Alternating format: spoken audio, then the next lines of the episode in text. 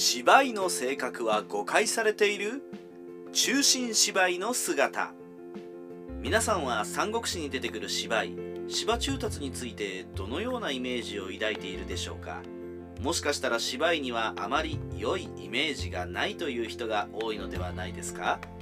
特に性格についてはずる賢い腹黒い悪役のようなイメージがあるのではないかと思います。今回はそんな芝居の性格イメージを変えていくべく中心芝居について少しお話ししたいと思います。芝居の性格イメージは三国志演技の影響が大きい。芝居のイメージで悪役というイメージを持っている人の多くが三国志演技のイメージから芝居という人物像を作り上げてる人が多いですね。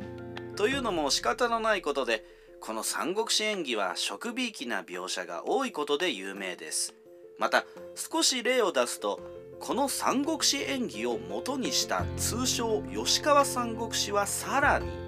そこから漫画である横山三国志はさらに蜀が主人公という役割になっており敵役はどうしても悪役として描かれます。その中でも芝居は孔明の敵として描かれるので芝居のイメージがあまり良くなくなるんですね。芝居もまた演技の被害者グループの一人と言えるかもしれません。芝居は散奪者か。芝居についてクーデターを起こした人物。義の国を乗っ取った散奪者のように思われていることがありますが実際に芝居は散奪者ではありません。芝居は曹操曹丕曹営と仕えてきてしっかりとした働きを行っています。実際に芝居は対職の司令官的立場を与えられていますがこのような役割は能力だけでは務まりません。それだけの能力に加えて信頼されているからこそこの地位が与えられているのです。芝居は能力だけでなくその能力を発揮し信頼されるだけの働きをしていたのです。クーデターの件に関してもクーデター後には上昇。小国への就任要請を死ぬまで断り続けており息子のしばしが栄将軍に任じられただけにとどめています。ただしこれは散奪者と言われたくなかったのではとも言えますがこれに対しては後ほど話しましょう。宋一族との関係。曹操は芝居に関して能力こそ買っていたものの誰かの下につく人間ではないと評して息子である宗妃に何度も忠告したと言われています。しかしそれに反して宗妃は芝居を寵愛し私有の一人にまでされています。また宗妃の息子である宗英も芝居をよく用いました。芝居もまたこの2人の信頼に応えたと思います。ここで振り返りたいのが芝居のクーデター後の対応。芝居は死ぬまで上昇。小国への就任要請を死ぬまで断り続けましたがそんな芝居は最後にこんな言葉を息子たちに残したとされています。それは義の国の進化であるという節度を持って生きるようにというものです。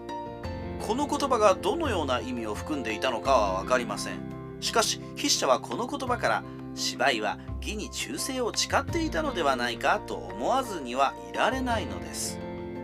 芝居の中心イメージ。個人的なイメージではありますが芝居は中心であると思います。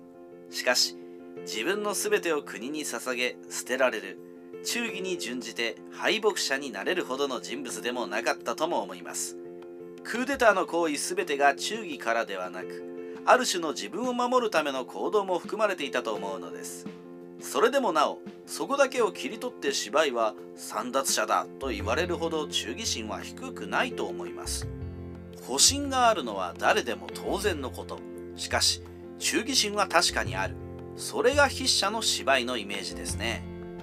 少し熱くなってしまったので最後に少し芝居の面白い話をしましょう。三国志演義では蜀の敵孔明の敵は無残な最後を迎えるのが定番とも言えますが実は芝居はこれに当てはめられていないのです。芝居は息子たちに見送られてベッドの上で静かに亡くなります。これは当時芝居への悪感情がそれほどなかったからなのか一度でも定位を送られた人物を非難できなかったのかどちらにせよ面白い人物ですよね芝居は。三国志ライター千の独り言。近年では三奪者イメージの芝居ではなくあくまで義の中心である芝居のイメージも広がってきておりとても嬉しいと思っています。野心あふれる芝居も嫌いではないのですが芝居のやってきた功績をなかったことのようにされクーデターのイメージばかり取られるのはやはり悲しいです。個人的な感想になって恐縮ですがもっと中心である芝居のイメージも見てみたいですね。